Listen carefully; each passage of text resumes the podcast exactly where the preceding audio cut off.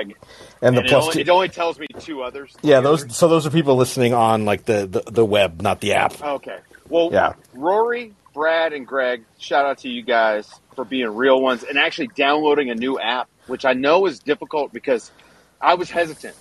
And I didn't download this app for Seth. I downloaded it for Jake Fisher because Oh. Jake Jake asked me to do his show on Tuesday, Okay. and he was like, "Hey, here's the app. You should download it." And I was like, "Oh, cool." So I'll be ready for Seth. Okay, well that's fine. Yeah. Um, I mean, it was really for you first, but Jake got me to download it. So so I, you know what? I'm leaving most of this in so people can hear some of what the the normal nerder pre-show is. this is what not life is like. Shiro- Yeah. Yeah. This is not Nerder Shiro. This is Callin Shots. Uh, I'm Seth Partnow. Uh, joining me poolside uh, on his uh, current world tour, uh, or at least U.S. tour in uh, Florida, is uh, Dave DuFour, um, the normally the host of Nerder She Wrote. Uh, and now we're flipping the tables, and I'm hosting, and he gets to, as he likes to say, he gets to cook. Dave, Yes. how you doing? Aside from day drinking with beers in Florida, talking on Dave- web apps. Listen, man, I'm doing. I mean, I'm doing great, and I just got to say, you know, life is good when you are having a beer at two o'clock in the afternoon, right? Like, I know I'm living my life correctly because I'm able to crack a beer and feel pretty good about it at two o'clock on a Saturday afternoon. Yeah, so, yeah, enough. life is good, man. Hey, it is. Uh, it is It's like not too hot and Yeah. sticky in Florida yet, so like, don't come because I don't need any more people in Florida. But really nice right now down here. It uh, is 75 and sunny in Milwaukee today, so we're doing I mean, okay. you should come, but not not Yeah. people listening. I just got back from Now, California. all I think I I'm, I'm tell you, sunshined out. I'm planning to. Co- I need to come up to Milwaukee this summer because I want to paddleboard on the river out into the lake. Okay, I, I've, I'm like determined to come up and do that. So you're you know, you're, you're if, giving if I me do hard. it, you- i- i- this is a tough segue to the NBA playoffs, but uh, paddling downstream with all the Oh, uh, injuries to opponents. Yes, there we go. The Boston Celtics. I don't know what where that's that's the only one I can think of right now. Uh, right mean- now, it, it, people aren't watching. It's halftime of Philly and Toronto, and this looks like the gentleman's portion of the gentleman's sweep. But yeah, the uh, but the important thing really coming out of this is Joel Embiid's thumb injury, which is another kind of uh, you know with uh, it, this is sort of a net like plus five dudes for Boston right now, given that Robert Williams is back, Kyle Lowry is out. If, if, if it's a hamstring, presumably for a bit, Khris Middleton's out for a bit. Joel Joel Embiid is hampered. Um, things are things are looking a little little rosy for the Celtics right James Harden is cooked. James, well, yeah, well, I mean, that's a. I mean, that's a. There, there, there's an off-season discussion there. right. What to, what to do now with uh, if, if you're if you're Daryl Morey with uh, with with James Harden? Like the baller move would be like, sorry, didn't work out, and uh, and and but I don't see that happening. No. Yeah, there's, I mean, like, and we talk about this quite a bit, uh, not just on the show, but we talk about this a lot personally when we talk about stuff that's happening. Doubling down on, uh, I, I'm not even going to call it a bad decision because it's James Harden, right? Like, you get rid of a guy who wasn't going to play for you. And now the Seth Curry part of this hurts, but come on, man, you're getting James Harden. And, you know, 85% James Harden is still really damn good and we've seen the flashes of that. Um, I just don't, man. I would not want to be on the hook for the next contract. Yeah, no, it's And- and- it, it, it's uh, this is something we. I mean, it's process versus outcome. It could have been a good decision that has worked out. Well, it's it's yet to be seen how it'll work out. Obviously, like how this playoffs go, it will determine that to a large degree. Like this year, presumably next year, if they uh, if they re-sign Harden, and then the window starts to get a little a little iffy. Because I mean, you know, at, at that point you, you have to you have to start you have to pay Maxey and and uh, you know the, then it, it starts to become a question about you know the Sixers ownership's willingness to pay hundreds of millions in luxury tax to keep a team together if it hasn't done anything. So, regardless, it it it's it's probably looking worse now than when the trade was made. But we're not here to talk about trades. We're here to talk about so.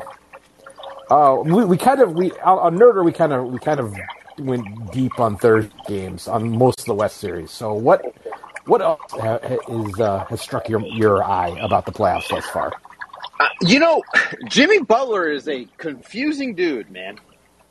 that's one of the things that like it, this is on the cutting room floor for Nerder is that this guy like uh, you know one of the things that I have struggled with coming from like like just working as a basketball like being a basketball person to being an NBA person and, and you and I have talked about this is that the the the individual personalities are actually hard for me to parse because why wouldn't this guy play this way every day? Do you know what I mean? Like, and I'm thinking about the, the you know the 45 point performance, and not that you're going to do that every game, but he was stirring the drink, and it just feels like there are so many periods during the season where it's like, well, where the hell is Jimmy Butler? And this is this is like the last couple years, and part of this is Miami and the way that they tend to obfuscate things and try to hide things, and also like you never know what the hell's happening there. I mean, we've talked about this in the previews. Like Miami, they're incredibly well coached. Like they're the best coach team in the league, I think, from from day in day out. Uh, which is why they have so much success. But then, you know, it's like their most important or second most important player behind Bam, I would say. Just sometimes it's like incredible, and then sometimes it's like non-existent. And, then you get these playoff games out of him where it's like, oh, that guy's a prime time performer. What the fuck? Like I, you know, like I, I find myself struggling with the analysis part of that, and, and Miami every single year tends to confuse me because the coaching just covers up so many of their warts, and, and then you'll see them, and not even in the first round of the playoffs, you'll see them in the second round when the competition actually starts to get stiff, and they got to play these guys, you know, seven times in a couple weeks, but uh, Jimmy Butler stands out to me as a guy who's just like he's only a, he's a 16 game player on purpose. I think, right? Uh, I I kind of feel like that's that's sort of a misdiagnosis. Um, Okay. It's more the way I would put it is like none of the three best players on that team are guys who play with the throttle wide open offensively all the Fair. time. Yeah. Like, like yeah, I think that's a like the, the things you're saying about Jimmy Butler like apply somewhat to Bam in that like he can do things. It's just you don't always see it. Like there was a, a moment in the uh, I think it was the the Eastern Conference Finals in the bubble. Was it the bubble? Was it the the the second round or the no? It was the, it was the, it was the conference finals against the Celtics where Bam was like, "Oh wait, I have these skills. I can actually just go get buckets." And you know, some of that is being guarded by Daniel Theis, which makes things easier. Um, but nothing against Daniel Theis, but like that's not a uh, a, a fair matchup. Um, but he doesn't do that all the time. Like Lowry is not at this stage in his career like I am I am scoring, I'm driving offense in every possession. The one guy on their team who is is Tyler Herro, and that you know worked mostly okay in the regular season, but playoff level competition, Tyler Herro as like the offensive driver. Do you buy that? No, not Right. at all. And and this was something that we actually I thought we we kind of hammered with them was that Herro being so important on the offensive end really was going to bring them their their defense eventually because they're going to hunt him, right? Like that that Well- that well, well, they- they- I mean, they- they, uh, will work against Miami. I- I Well, won't they, they, the they term, found but- it. They, they found a they found a way around that uh, yesterday by playing lineups with Herro, where there was also uh, like Dewayne Dedmon and Duncan Robinson and Gabe Vincent on the floor at the same time. So it's like, like that was Well, that well, was you got to protect your guy, right? Like Yeah. Tyler Herro's their next max guy, I'm assuming, Yeah. right? Oh, like God. or or semi max or something close to the max. So like you got to protect him. Don't let him get cooked. You know, it's it's the Trae Young battle, right? Like he brings Right. so much on the offensive end for you. How do you fix it on the other end? I mean, it's you know Ja Morant too, like which Mo has been probably as vocal about as as maybe anybody in the media, right? Like pointing out how Ja is the weak the weak link of that defense. I, I mean, Tyler Herro is the guy where we all agree they need him for the offense, but man, he just brings your defense down. So like working around that, like this is this is why I think that none of us truly believed in the Heat. Um, you know, as far as like being an actual title contender. And of course, now with Khris Middleton being out, I, I if if Rob Williams looks good, I think it's Boston is the favorite but I think Miami's got a shot now because Middleton's out. You, you agree with me there? I no, I think this. I mean, I think that that you know, the the team that has a better chance now when the playoffs started was is Boston. Everyone else is sort of. I mean, it it, it depends a lot on Lowry. I think because um, it's both Lowry is what he is, but also like the other question we had about Miami, and and you know, this is the question I had about adding PJ Tucker with with their sort of that was their one slot to add talent after they they acquired Lowry was like you're thin, old, and brittle, and like so yes, if if like our guys are all healthy, but you know they're guys who aren't always healthy. Jimmy gets injured, Jimmy gets injured. Lowry last card, like and guys in Miami, I think it's it's maybe a flip side of their conditioning regimen. I, don't. I would say, is it fair to say that, that that the Heat haven't had the best like?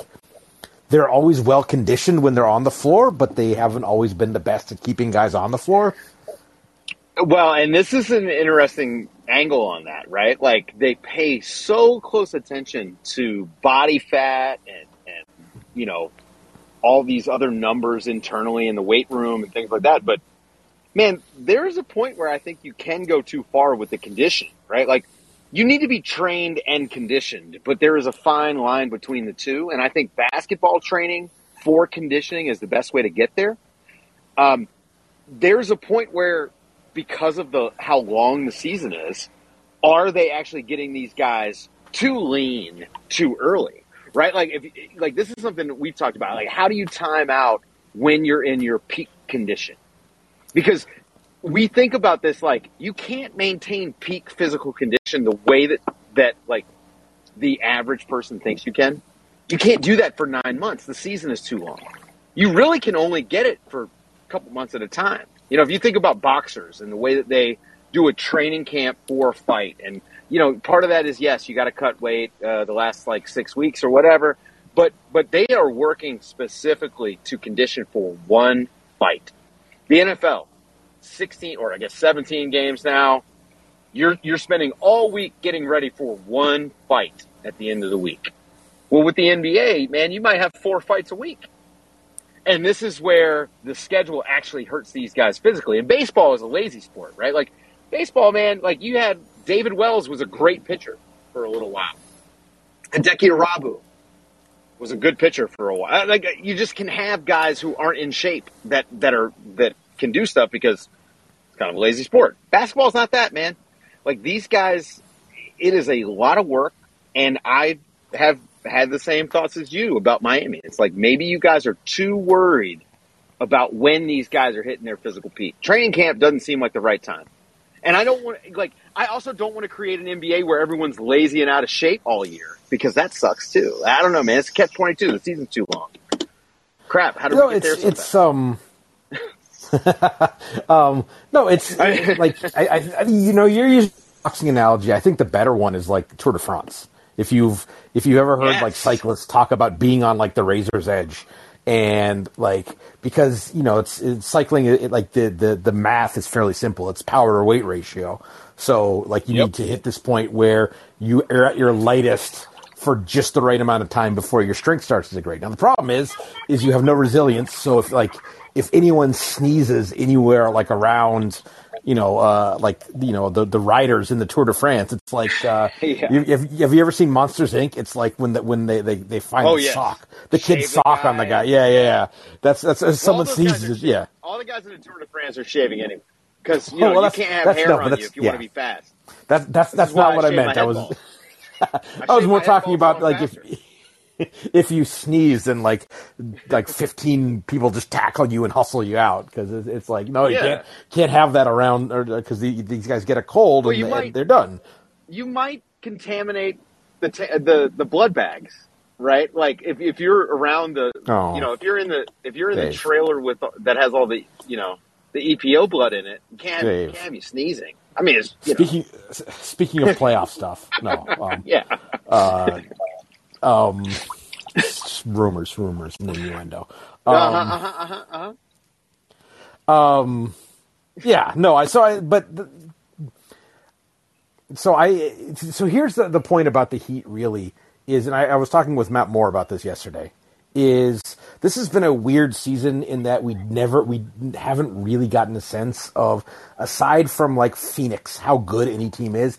I think Miami played to about their level, and I don't mean like they were first in the East. I mean they were a, a fifty. Like how many games did they win this regular season? That's that that like they're a, a 52, 53 win team, which mm-hmm. you know isn't you know is a, is an outside contender most years, right? Right. and and I think that that's really like the the potential that that you know Boston and Milwaukee and Philly has is is more and even even if like uh, Miami's median outcome is higher than those teams it doesn't matter only one of them needs to be better and the likelihood Right. is one of them will be because they have that that sort of that latent potential they didn't show during they, they didn't necessarily fully realize during the season I think that that's right. You know, like if you if you put this Miami Heat team against any of the elite teams in the East, they probably like if you, if you ran the series hundred times, they might win sixty percent of them because they are so they're they're going to be consistent, uh, ish. But I do think that the lack of uh, an elite ceiling, like those other three teams, they don't have Joel Embiid, they don't have Giannis, they don't have Jayson Tatum, and the NBA is kind of a unique team sport in that with only five guys on the court, one guy can have an outsized effect, positive and negative, on the outcome. And if you rely so much on one end on a guy like Tyler Herro, well, he's going to be taken advantage of on the other end. That's the way that the NBA is. It's a matchup based sport now. And I think the, the idea is you have an elite guy, which Tyler Herro is not to me, an elite guy. And then, um, but he has to be able to play both ways. It's important. Like you need an elite offensive guy who at least is average on defense. And This is one of the things that I worry about with Memphis and Ja. Although I think that their their backline help is good enough to make up for it. I don't know if Miami's is. I mean, Bam is amazing, but like, I don't know, is PJ Tucker enough? Bam, but also Uh, Bam isn't like isn't like a paint anchor in Right. the same way. Like Yeah. I think that they, like having you know you you know you've got athletic guys like Jaren Jackson, Brandon Clarke, or big guys like Steven Adams, Xavier Tillman. Right. Like that's Bam is mobile, but he's not like he's not Jaren Jackson as a rim protector. Mm-hmm. So it's a it's a different kind of it's a different um it's it's Draymond without the rim protection more, which you Right. know that's um which is it's it's a very good defender. Um possibly on a perm like possibly should have gotten more defensive player of the year um respect although you know i obviously the where, where the award went um it, it but enough about that. Um, by the way, folks who are who are listening in, like we we're just kind of wrapping here. So if you got any questions, Yeah. please please hit us up. Hit. Uh, Let's go. we love questions. I, this is actually one of the things that I was most looking forward to about doing your show was taking questions because you know, like our mail. I think our mailbag shows on Nerder are fantastic, but actually being able to hear people's voices is uh, Yeah. is more fun, right? So, well, uh, that's that's that's my fault for not uh, promoting it as a Q and A more earlier. Well, it's okay. Yeah, but you Everything know, with Dave is a Q.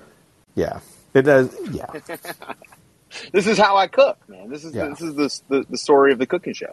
Oh, well, let me ask you a question. yes, yes. What stood out to you? What is what is kind of surprised you a bit? Um, let me see what uh, things that, that have some um, like Dallas. Like we talked about this yesterday, but Dallas continuing to. I don't know. That, that hasn't really surprised me. Actually, I kind of it. We yeah. the the the degree to which they've had success, kind of playing the same way without Luka. But the fact that they've played Yep. the same way didn't totally surprise me because it's a good opponent for them. Um, I mean, obviously, like Golden State looking as menacing as they have, um, like caught caught both Mo and I by uh, off guard a little bit. And I think that's somewhat to do with health, um, somewhat to do with the fact that that Denver is maybe uh, a little more cooked than we than we anticipated. Uh, but they've uh, they've certainly looked better. Um, I don't know. In the East, has anything really surprised me? The Bucks kind of they, they they kicked it up a notch yesterday, but the Bucks kind of still being a little I don't want to say lackadaisical or go, but they're they're they're they have not the switch has not been flipped. Mm-hmm.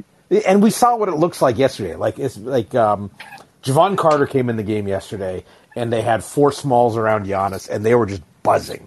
And that's what that's when they blew the game open. Like Jevon Carter didn't take a shot last night, but Bucks were like plus nineteen in in his you know relatively limited minutes, and you know single game plus minus whatever.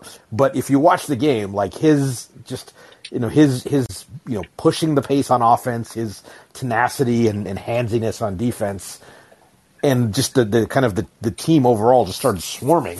It was the most zip the Bucks have played with um, maybe since I don't even know when the last time was. Maybe one of the Phoenix games in the regular season. Yeah, I mean, maybe, like having the, Phoenix or that like there's a couple games in the regular season where they got up and we're just, and but we haven't really seen that a ton from them this year. Um, and I think they're I think a lot of it is they're they're they're frankly they're tired. They're like yeah, there's a lot yeah, of teams you mentioned it the other day.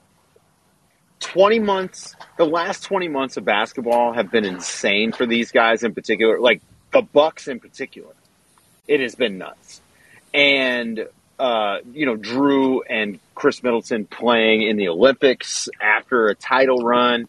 There's also the championship hangover, which you know, we don't talk about as much as we probably ought to because they really did play. I mean, what was it? Uh, when was the finals? Was it July? Did we go into July? I can't Sounds remember right. because time died. No, we did. Yeah, right? we went Like, into. To, Yeah. yeah, I think July because then It was in July. Summer League was right? in Like, August. so these guys, yeah, yeah, so these guys were playing intense basketball not even a year ago, right? Like, I mean, it, it's just it's a different world, and I think that these guys running out of gas a little bit, and especially with Khris getting injured, um, th- eh, you know, a little bit of bad luck.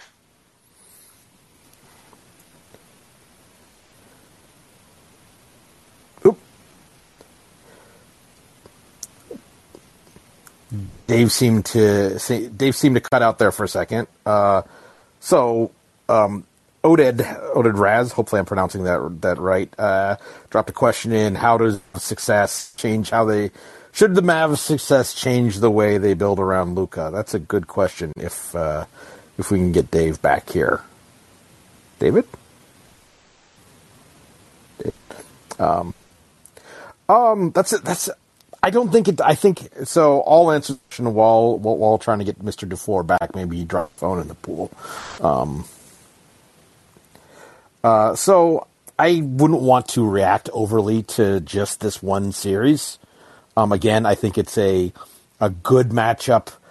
Um. Even if the Jazz were kind of right, and I think you're kind of catching a you know it, it, there's a little bit of uh, you know don't get in the way of your of your enemy when they're when they're self-destructing and you know I think the signs of that have been there for Utah kind of much of the second half of the season so for as good as they have been without Luka I wouldn't want to base franchise decisions on this matchup because this is Guys, that was my fault. Oh. what happened? Did you drop? Did you drop your phone in the pool? No, I didn't drop my phone in the pool. I accidentally closed the app. That was my fault. All right. All right. So no, I was at. So there's there's a, if you can see there's a question from uh, Oded Raz, uh, and I'm sorry if I'm pronouncing that wrong. Is is should the Mavs' success this series change how they build around Luka? Um, and I was I was kind of saying you know slow down. Um, you know this series isn't the thing that you should necessarily be reacting to because the Jazz are a good matchup in general and also imploding. Um, I, I do think though that, that adding and I think we talked about this a little at the time that adding Dinwiddie, just adding more like ball handling, adding more creation, um, wa- was a good way. I think that they you know they and the Hawks have I think made mistakes in leaning so heavily on their their one guy for offense, and we've you know. I think Mo's talked about this a lot this year. The Mavs have kind of changed the way they've get, gotten Luka involved in the offense a lot. You know, they're they're you know getting him off the ball early in possessions and running him th- through some baseline stuff and posting him up. Running him on an Iverson cut. Yeah. even, right? Like just some simple stuff before they even get into their offense. He doesn't have to bring the ball up every single time. They, they've made changes. And I actually think that this is instructive to the way that they've been trying to build around Luka, right? Like this is, to me, this is confirmation bias that you're doing the right thing because the idea is to build a basketball team. And a basketball team can, can afford to lose one guy if it's a good one. And I don't know that they're a good team, but they're a totally fine team without Luka, right? Like this is a team that probably is at least a play-in team if Luka's not on it. Yeah, they, they performed when, like when he missed when he missed yeah. time this year. They they did perform well. I think you know I think there's a there's a lot of teams that have made the mistake. Frankly, like you know, for a couple years we probably made this mistake with the Bucks. Um, and both mm-hmm. b- both win and after I was there is like, oh well, too much. Well, Giannis has that, so we don't need that. And then you know, and the kind of one of the missing pieces was adding that one more ball handler, one more creator in in Jrue Holiday. So when have we ever when have we ever seen a team add one ball another ball handler and thought it was a bad thing? Right, like the we, Nets. Like we see, yeah. But, but even with I the mean, Nets, twice. But see, but well, even with the Nets, when they had all three of those guys, they were yeah. No, I'm, uh, yes, I know. Yeah, that, that was so, that was more about the non-basketball stuff. Like, well, we it always we do was. a lot of weird. Like I, I think, and I say we as in the collective we of of media people, we do a lot of hand wringing about there's only one basketball. There's only one basketball. Well, the beauty of basketball is that it's a communist sport, and when it's played the best, people are sharing the rock, right? And so, if you've got a bunch of people on the court that can do stuff, great. Because if you're sharing the ball, it means more people are doing stuff, and now you don't know where the offense is coming from. You don't know where the action's going to be. You don't like you keep people on their toes by having guys who can actually do stuff. And so Jalen Brunson has been huge. Adding Spencer Dinwiddie's been big. I don't know if you guys noticed, but Dorian Finney-Smith had a fantastic year. He might be the best three and D player in the league. With the way that he shoots the ball now, it's oh, insane. Man. And like, so you were just singing Danny Green's praises yesterday, and now you've just you've well, you've, you've broken up old. with him officially. Well, he's old, man, and, and like I, I, can still appreciate the finer points of Danny Green. Trading trading up for a younger model, are we? But I mean, Ooh. Dorian Finney-Smith might be that guy. I mean, Mikal Bridges has advanced out of that, right? Yeah. Like he's just better than that. But Dorian Finney-Smith, I think, had such an amazing year, and, and they've just done a really good job of adding pieces that, to me, are complementary to Luka. And the Dinwiddie, like first of all, Jalen Brunson, any Villanova point guard, take them because they're coming in strong. But Jalen Brunson and, and Spencer Dinwiddie have been able to step into that that role that that Luka basically played, and that means when Luka's there, now you have high level play behind him, and so you know Dinwiddie has been a player, and and uh, especially now that he looks so healthy, right? Because the first half of the season he looked he did not look great on that knee. But he's he's looked so good. That dunk the other night on Gobert. Now, of course, he had 30 feet of runway.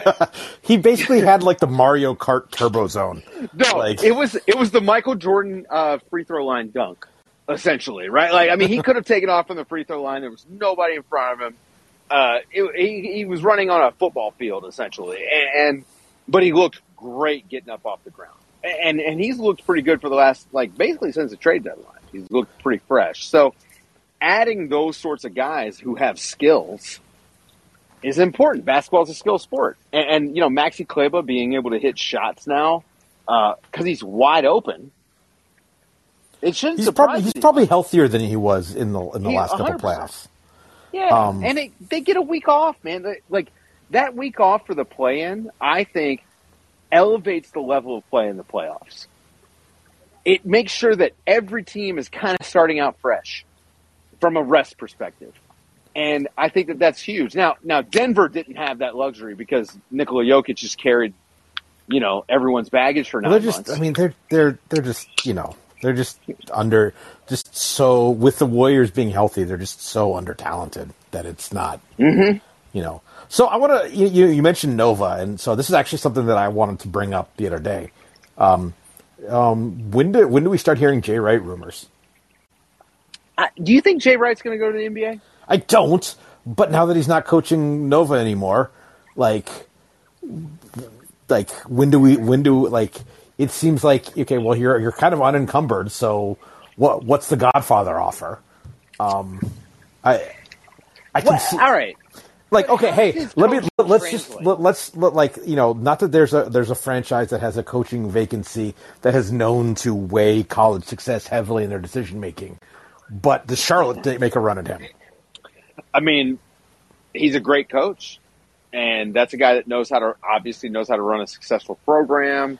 and his Um, guys know how to play in the nba His guys know how to play in the NBA. Well, part of that though is because they do so much strength and conditioning work at Villanova, right? Like I actually think they're so far ahead of the game when it comes to uh, skill development and and strength and conditioning that like Sadiq Bey, like I was saying, the Warriors, like you guys got to get Sadiq Bey, right? Like I mean that cat, that dude, I there was no way that guy was not going to be a rotation player in the NBA, and it's because they teach these guys you got to be in shape, you need to be strong, and then the other stuff kind of comes into play as a part of that. But as far as Jay Wright and his style, I mean, I, I changed it up for the NBA.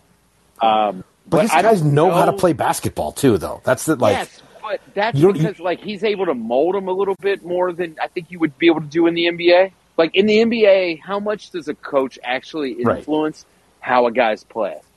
Right? Like I think that it's it's very little on an individual basis and it's more about the team. sure And so I look at what's his team philosophy, what's his team concept, what's his scheme like. Now, I'm assuming he would throw it all out the window because I don't think Villanova's sort of system would work in the NBA. He obviously can coach basketball and can motivate guys. I mean, you don't win a national championship without that. So he could do the job, but like, I don't know, man. I think if I'm Charlotte, I don't want a 60 year old guy. And I hate to be ageist here, but I do think you want someone who's a little bit younger, new in their career. Like, I mean, like I said the other day, I hope they get a first year guy who's willing to be creative. And they need to trust this guy to lose. Right? Like, don't make the play in, bro. Because clearly that's a mistake. If James Borrego had not played the veterans that they had and they missed the play in, he probably is still there, right? i Do don't you think agree so on that? I, no I, I i don't think so i think that if they You don't if they, you don't like the job he did. no i just don't know i'm i'm uh, this this is sort of agnostic of what what I, Sure. that I think if like I think they thought that they were like you know, and you know, frankly, I I don't terribly disagree with them. Like their record was what it was, but again, such a mess defensively against good teams that it's just like okay, where do we go from here? Um, and you know whether they won 43 games or 35 games, it's sort of like what's what are we, you know, what are we building towards? So it's almost Right. like this is this is almost like yeah, no, the you know, nine seeding out isn't isn't our thing anymore. Is is um is, is a little bit what what that move signals to me. But because I think that he could like he's shown that he can coach offense and get guys to you know be an averageish team, but so what? Like you've got a players, you've got a, a, a building block as good as LaMelo. Like your your your uh, aspiration should be a little higher.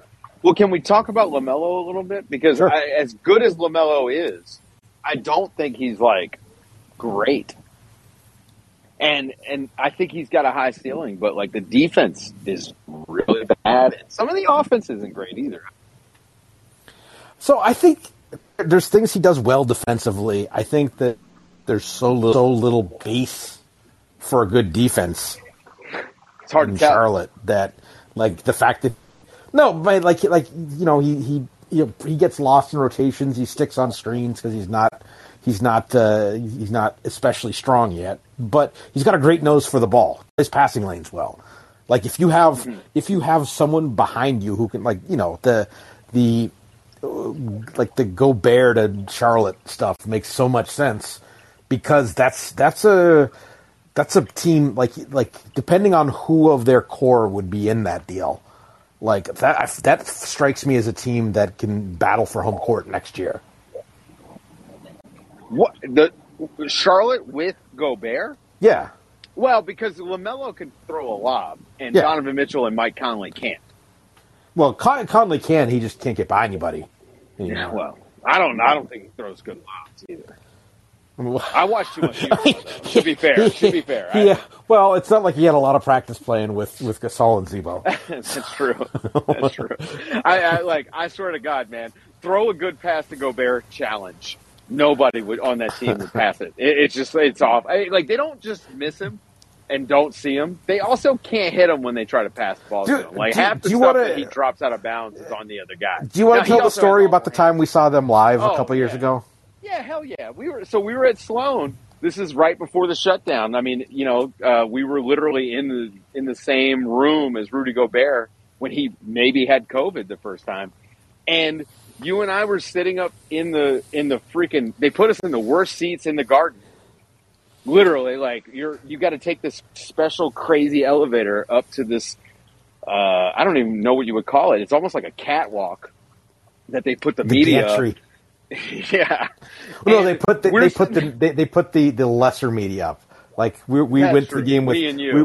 We, we we went with we like we met Tim Bontemps there, and he's like, "Oh, I'm sitting down here courtside," and I was like, "Bye, Tim." Yeah, yeah, yeah. Tim Bontemps is way more special than we are, and so we're sitting there watching, and and we had talked a, a lot about how much they were missing Gobert, but it was early in the hey, they never passed the Gobert, right? It was early in those days, and we're watching, and it's just like pick and roll after pick and roll, and Boston's small, and Utah has Gobert, and Gobert is getting a great seal on the screen, and he's rolling hard, and his hands are wide open, and they didn't throw one pass to him the whole game.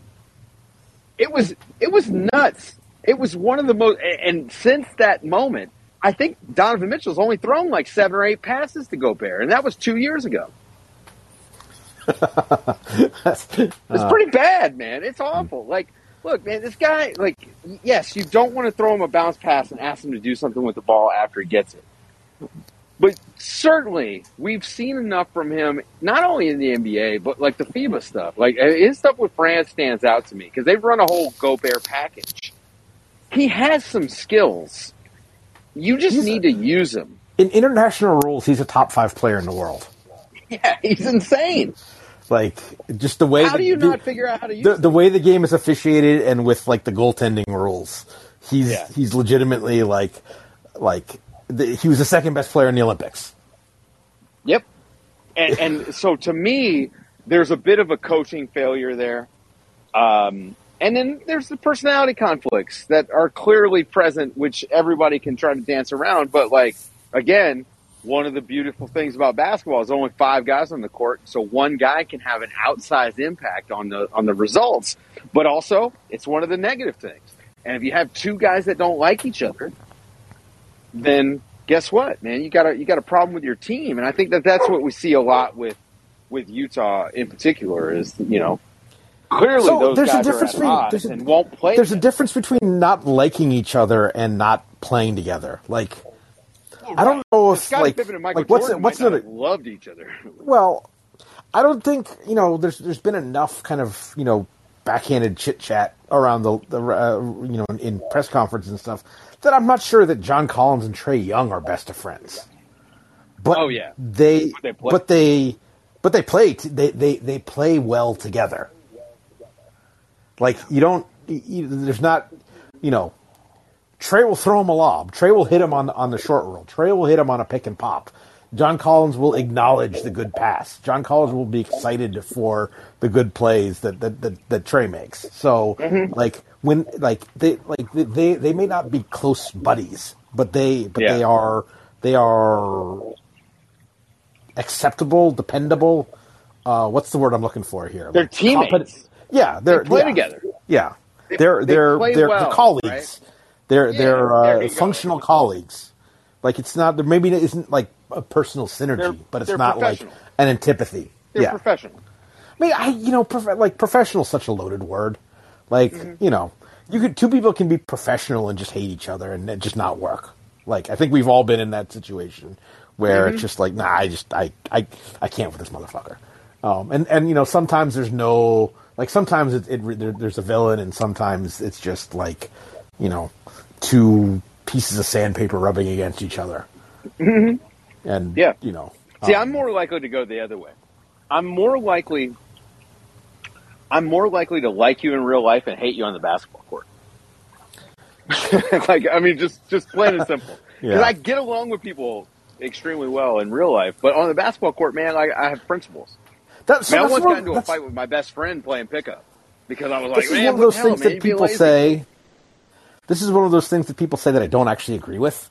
Is you can is like there's Mm-hmm. you know oh, you can tell a lot about someone's personality when you play pickup with them. It's like eh. Definitely not. like sometimes like there's certain aspects Yeah. of it like do you call bullshit fouls like that's Right. but, but Hate like, it. do you take bad shots do you not out do you are you indifferent to defense like those those don't necessarily have a lot of reflection on outside personality oh yeah. but my guy Bengals has a has a oh, we got some questions. Question. Wait, I think there's a couple questions actually. yeah Got a couple. yeah well I, we go. we hit Odin in the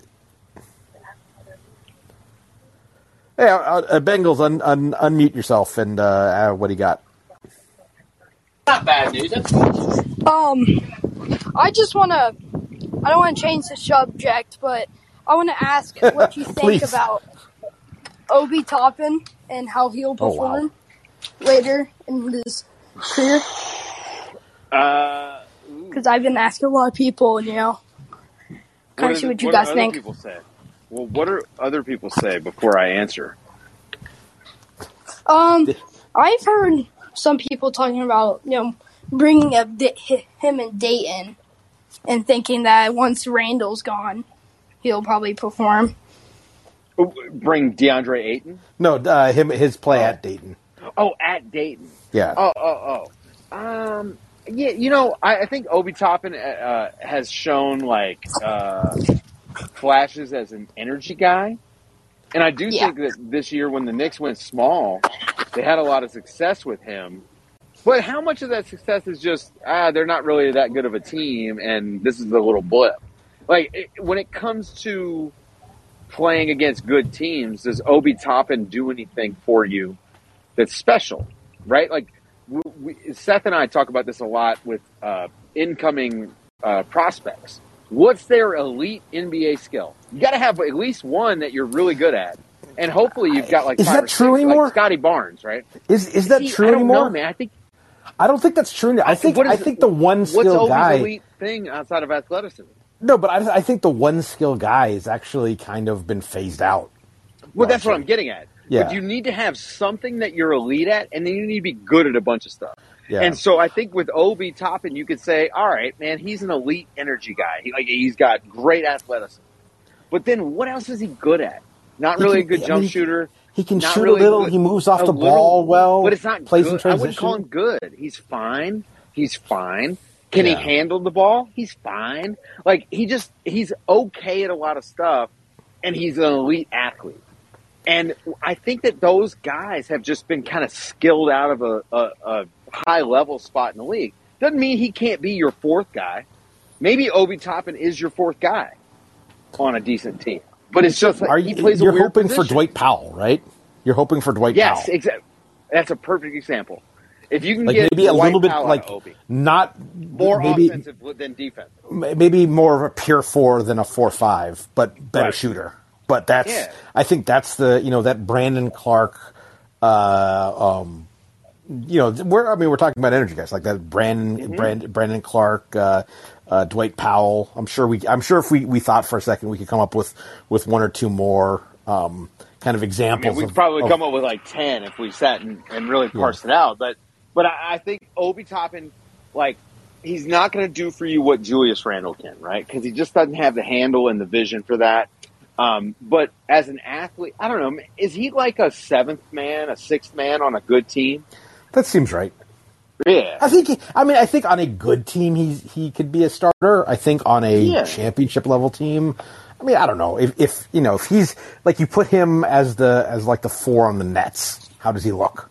I mean, he probably looks pretty good. Yeah, right. No, I think I think he's got. I think he does have like he's got good hands and decent feel, even if his even if his like like individual skill level isn't like massively high. So I think mm-hmm. you know you put him around, you know, in a system where there's some movement and some pace, like. Right.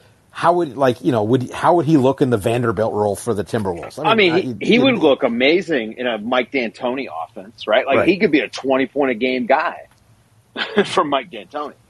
Um, but how many games are you going to win? How many games are you going to win in the playoffs if he is one of your more important guys? And I think like and, and I like Obi Toppin a lot. I thought he was going to get more opportunity in that in his rookie year, and and being injured didn't help him out very much. But um, I like him in the way that I like a lot of guys who are in that seven, eight in your rotation range. It's like he's a nice player, but this isn't like. Unfortunately, Obi Toppin isn't a guy that. I mean, we probably have talked too long about Obi Toppin, if I'm being Yeah. honest. So there, we got a couple more Yeah. questions in the, in the chat. Let's uh, Yeah. So let's let's Yeah. um, first first a couple Warriors question. Let's like can the can we settle the new Warriors death lineup is called the Deadpool has ha, uh, he has been a revelation. I whatever I don't. I, I called him Ishmael, yeah. Oh, okay. which didn't Stop. catch on, but Stop. but because people don't read anymore, that's Yeah. why I didn't catch on. Right. Um, he has been a revelation. It's like, hey, I'm like, you know, I, you know, he's a player who I, I frankly, I hated in the draft and did not, uh, did not was one of the worst players in the league as rookie. But like, basically halfway until halfway through his second season, he was he was bad, and then like at a certain point, he said sort of something flipped, and now he's like, It's the, know, the G League bubble. Yeah, mid-season this year, like someone put up a poll, like who would you rather have, Tyler Herro and or Jordan Poole, and it was actually pretty close, and I thought that was insane. Um, and now I think it might be insane the other way, because I was like, oh, Tyler Herro, he's, but like Poole has shown, like again, you don't want to overreact to Poole going crazy against a very good matchup, but he's been good this year and has carried a pretty big load and has, you know, performed well with and without Steph. So I, you know, he, um, what he is if he's like a, a full time first or second option, I don't know. I don't see any reason why he couldn't handle that. To be honest with you, like he is. I- I'm not going to say it's like a second Steph Curry. It's something else. That's I. I mean, he's really good. He's not Steph Curry, but he's pretty good. He's pretty like, I, but again, like he's like he's getting a little bit of the okay. Well, you got you got one dude who's guarding Steph, another guy who's guarding Clay, and then some. Well, I guess you're guarding Poole. You know, there's there's there is a little bit of that. Sure. I mean, so he's benefiting quite a bit from not being the, you know, Yeah, the head on the totem pole. But what he does without Steph and what he did during the regular season, like the end of the regular season without Steph, and this guy's a real, like he's a real player. And um, our, I would say our hesitance to expect greatness out of him in his first like playoff run um, is normal. But that dude can actually play. Like he, mm, I don't know what he's going to make this summer, but it's going to be a lot of money. And He- he- if Steph Curry ever leaves the Warriors, oh right, right. But if Steph Curry ever leaves the Warriors, uh, I is it safe to say this is- Jordan Poole would be sort of Slow down. part of why he would Slow leave? down. Now, I don't think he's going to because money's fake to them. Well, no, but I'm no, no. I'm just saying. No, I'm I'm saying like slow down on like that sort of. You know, we this is your th- this is the uh, the hype boom bust cycle where Oh, 100%. like we ga- we gas a guy up too much. It's like how come he's not the player that I was wrong to expect him to be? and I I, I I I you know I get tired of that. oh yeah. No. So no, I think I mean I think honestly like he's been great this series. I think like if he does this against Memphis or Phoenix or Dallas, um, then the, you really have my attention. Mm-hmm. Like you have my attention, but like do, you know, I would be surprised at this point if light, lighting up it. Bones, lighting up Bones Hyland, and lighting up you know Will somebody Barton. else. Yeah, or, Yeah, yeah, yeah, it's It- nothing. You know, Right. or like do do this against Dorian Finney-Smith, and then and come after me. Oh God! Nobody Yeah. does this to Dorian Finney-Smith. Yeah. Uh, All right, what? Uh, the- more questions? yeah. Uh, do the mid-range assassins lose their value against switching defense like Kobe in 2008 and KD uh, against Golden State in 2016 and Boston now, and Booker against the Bucks last year? Uh, I don't think it's the mid-range where those guys lose value. I think the switching Right. defense is more about taking away like the the rhythm, step into it, pull up three. And not only that, but also the um, going downhill, getting to the basket. Yeah, right? Like theoretically, if you switch, it means you always have a guy in front, right? Like you're going to be able to like your your defender is always going to be square to the ball handler, which makes it. And, and this is what Utah is awful at when they do switch. Their guys are constantly turned. I mean, I, look, man. I'm not going to say these guys are throwing it on defense, but it it can't look any worse if they were throwing the defense. And so, for some reason, when Utah switches, they they switch with their hips flipped, and the guy just goes right past them. But theoretically, when you switch, you're going to be in front of the ball handler, so he can't get downhill, and it's supposed to stop the the attack coming downhill and also take away the pull up.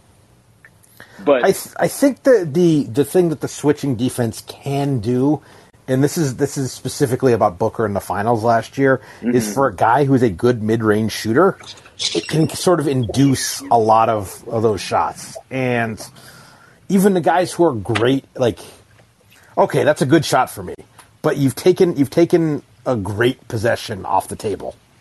Right. Because- you create a, a, an environment that encourages guys to settle. Oh wait, I thought settling was only shooting threes. No.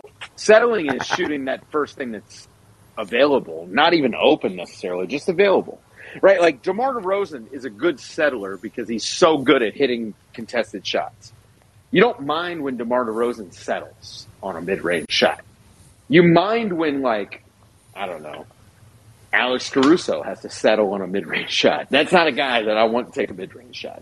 So the mid-range assassins will always have value in the playoffs because they are the guys like Kevin Durant. He's going to hit contested mid-range Well, at a level that at least makes you contest them tightly all the time.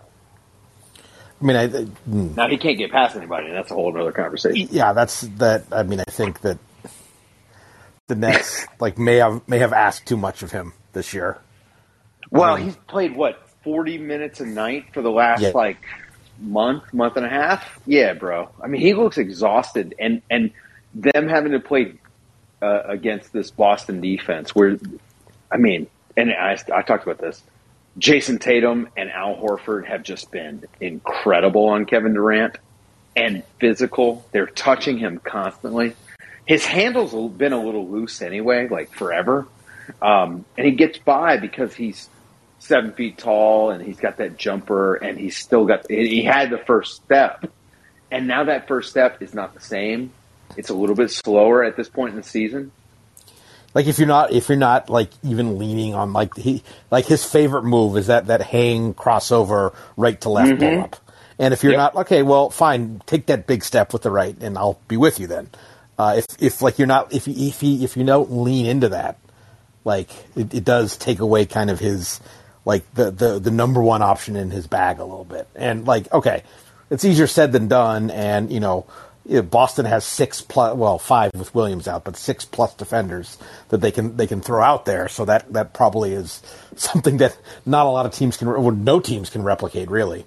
Um, so and like plus defenders with size um, which is important against against KD. Um, like just you know, you're not you're not going to be able to block his shot, but you can at least crowd him and take away his eye line a little bit.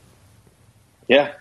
And I, I think that they've done a good job of mixing up their coverages too on him and like sometimes sending two, which is interesting Yeah. because So Kevin Durant's is- actually a pretty good passer. So this is this is this almost relates to what we said. You said something about them being physical and just touching him a lot, and I think that's an important to call back to what we said about Dallas earlier. Yeah. Is a feature of Luka in the playoffs has been wearing down at the end of games and the end of series, um, and that's you know somewhat on Luka's conditioning, but much more on the fact that it's you know, he's taken body shots for rounds. And you know the legs are gone. Like and now they're just you know they're they're they're saving they're saving some of those miles by not having him have to bring the ball up against even semi pressure not having him have to initiate every play letting him get easy kicks Yeah. I mean, this is are you what I are you said typing are you are you folding sticks what's going on back there Me? Oh, I was, oh, actually, Easter candy, which Ah. you know, I'm in, I'm in a house with children in it, so Yeah. you're gonna eat some I, I candy. don't, yeah, I don't know. yeah, you know about. what that's like. Yeah. Um, but I, I will say, uh, this is a little bit what I said about Chris Paul, right? Like Chris Paul missing that time, he looks pretty fresh. Now his shooting is Actually, suspect. let's let's so let, actually, But- maybe maybe we should talk about that. Maybe we should close with with with Chris Paul and how he closed out the Pelicans last night. Okay, so he has been spectacular running the offense, but him getting upset about the well, not upset, okay, but pointing out that the Pelicans were calling under for him stands out to me.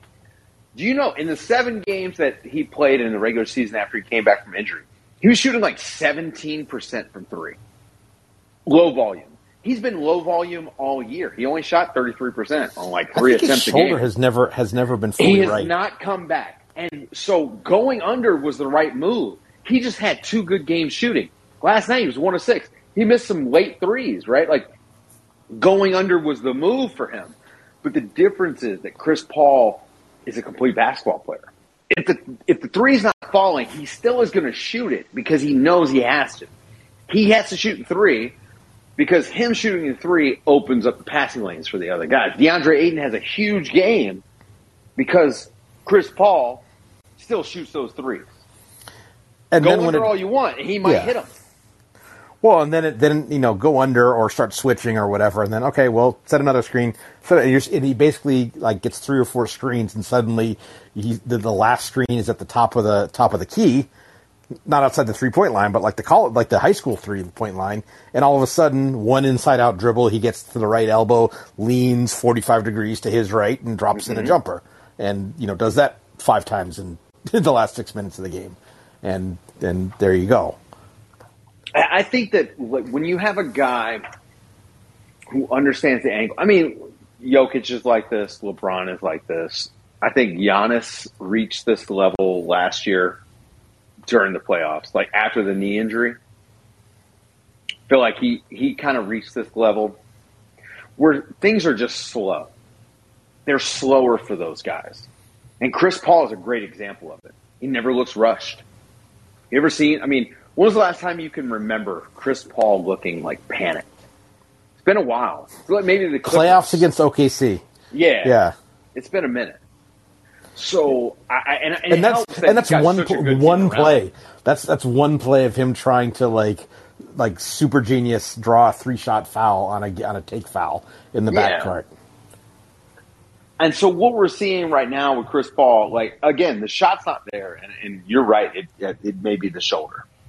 The shot, the three, the three point shot is not there, but everything else is. And are they going to miss Booker? For sure. They're not going to miss Booker until they play the Warriors. I think. I don't. I don't think. That, I don't think they're worried. About, like Dallas is good, but I mean, if Luka's not 100, percent I, I don't know that Phoenix is worried about Dallas as much as Utah is going to be, right? Because Utah just can't. I don't think they can beat Dallas even without Luka. But Phoenix, if Luka's not 100, percent I think Phoenix should win that series, even without Booker. Um, Yeah, and- it's and, just when you you, get to the Warriors. If he doesn't have Booker, if he doesn't have another guy, that's when things start to get tricky for him. Because they're going to make they're going to make Chris Paul beat him. Though that's I mean they've, they have three weeks till that series though. But it's a hamstring. Yeah, but it's but it's three weeks, so it's it'll basically have been close to a month since the injury. Oh, So that's it's- fair. I guess it's already been almost what Yeah. five days, four Yeah. days. Yeah. So it's it's going to be the like, you know, that that's the big difference between like you know if looking forward to the Bucks being the Bucks are probably going to be without Middleton for a good part of the Boston series, presuming things about both first round series, whereas it's less certain. Like there's a, there's a chance that that Booker's right for Game One of the conference finals, and there's no chance that Middleton is right for Game One of the second round.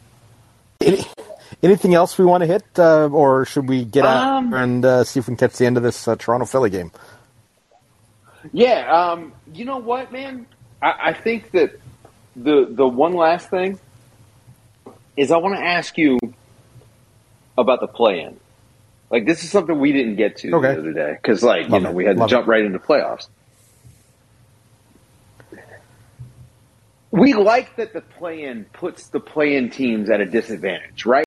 Because I Yes. hear a lot of people doing this hand wringing, and they're like, "Oh, well, the Pelicans only had two days off. The Pelicans had nine months."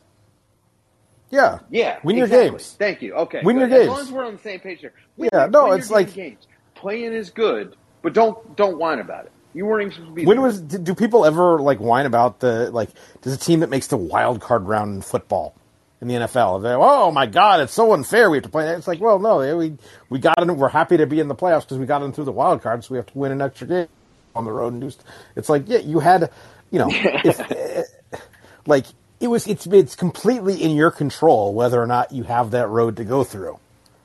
Like you win your games and you get to stay at home extra days and and you know and not play for a week and sleep in your own bed for the first two games of the series and like that's that's you know I think that's how it should be, right?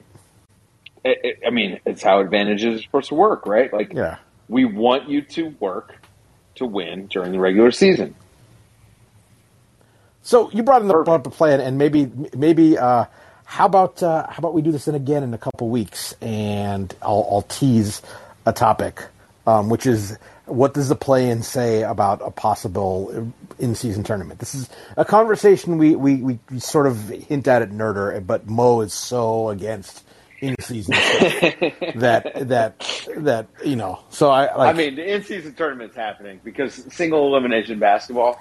Single elimination compelling. basketball with NBA players when they care is awesome. bro. It's too compelling, man. Yeah. and and and we'll get to it during the summer for sure, either on your show or on Nerder. But Cool. um, to me, like the NBA actually loses money by not having more single elimination stuff. We know how big a game seven is, and I'm not saying eliminate series, but I don't know, man. Maybe the NBA should consider a little like making more from less. Best three out of five is a little bit more volatile than four out of seven. And, and I understand that when you have a I long I regular season, And I didn't mind the first round being best of five at all. Like I'm old I enough to remember that. Sense, and man. I, yeah, like but then, but then you, but then you, good, but, man. but then there won't be any more 16 game players. Well, okay, 15 so you're players. a 14. Well, but here's the thing, though. What if you're a 10 seed Yeah, and you got to play 16 games? I mean, I think everyone 17. in the Gotta- we gotta win 17 be games. rooting. Okay, there you go, 17 games. So Math, I, everyone math. should be rooting for the Pelicans to become the first team to win more than 16 games in the playoffs, right? Like, I but the want. plan I mean, is not the playoffs. Jose. That's bullshit. That's bullshit.